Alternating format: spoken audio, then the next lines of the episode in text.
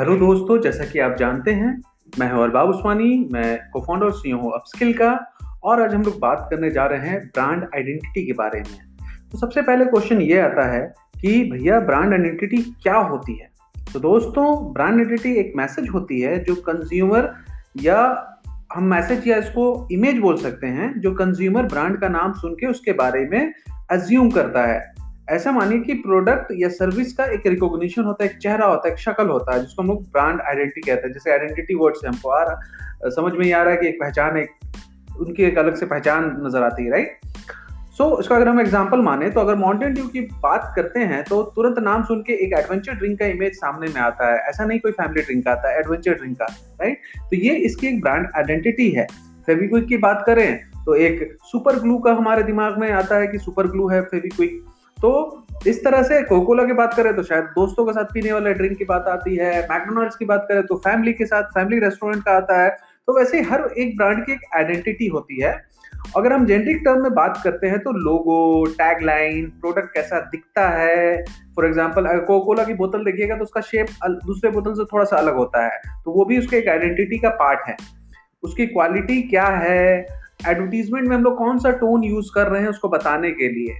ये सारी चीज़ें ब्रांड आइडेंटिटी क्रिएट करती हैं साथ में मिलकर और भी बहुत सारी चीज़ें होती हैं, ये लेकिन बेसिक चीज़ें हैं राइट नो ब्रांड आइडेंटिटी जो है ना, हमेशा मैच करनी चाहिए जो इमेज हम लोगों के सामने प्रोजेक्ट कर रहे हैं। यानी कि जो कम्युनिकेशन हम लोगों से कर रहे हैं एडवर्टीजमेंट के थ्रू या ब्रांड होर्डिंग के थ्रू या इवेंट्स के थ्रू प्रमोशन के थ्रू वो हमेशा मैच करनी चाहिए जो आइडेंटिटी हम क्रिएट करना चाह रहे हैं। अब इसका अगर हम लोग इसके बात करें कि ब्रांड आइडेंटिटी का पर्पस क्या होता है तो जैसे कि ब्रांड आइडेंटिटी नाम से क्लियर है इसका काम लोगों की नज़र में एक इमेज बनाना है ताकि आप बाद में बॉटम ऑफ़ द फनल का प्रयोग कर सके और आइडेंटिटी के द्वारा लोगों को क्वालिटी में ट्रस्ट पैदा करवा, करवा के वर्ड ऑफ़ माउथ क्रिएट कर सके। अब हम लोग बात करते हैं इसमें दो तीन टर्म ऐसा है थोड़ा सा कंफ्यूजिंग है तो हम लोग बॉटम ऑफ़ द फनल की बात करते हैं। तो जैसे कि टॉप ऑफ़ द फनल और bottom of the funnel marketing में यूज़ होता है टॉप ऑफ़ द फनल जैसे अवेयरनेस आपको अवेयर करा रही है टॉप ऑफ़ द फनल है।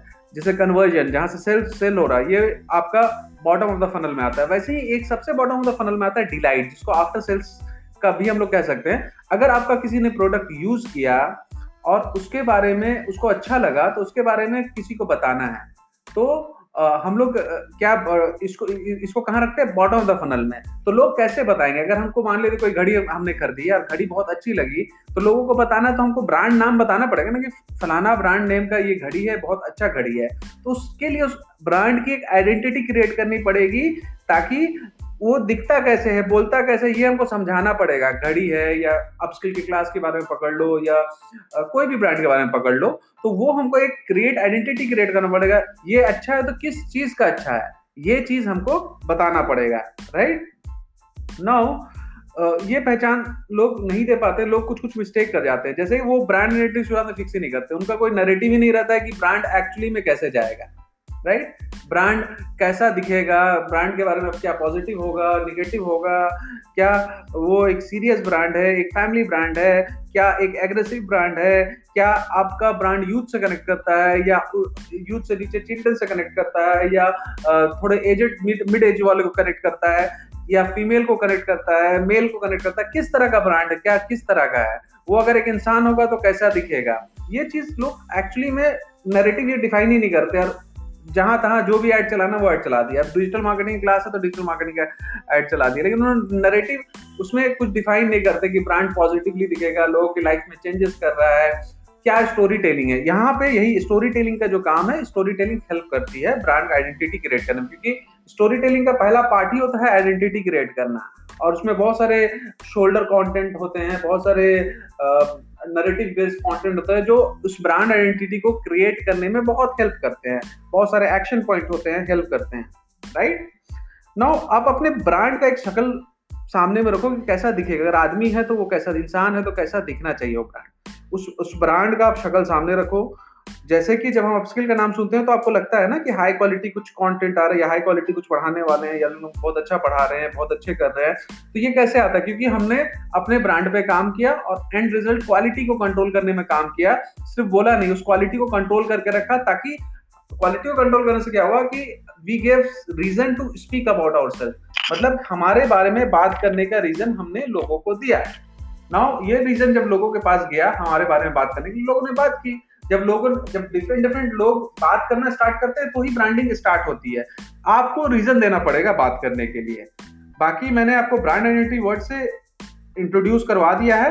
इसमें बहुत ज़्यादा काम होते हैं। ओ पे काम होते हैं नरेटिव कलर साइकोलॉजी पे काम होती है, बहुत सारे काम होते हैं।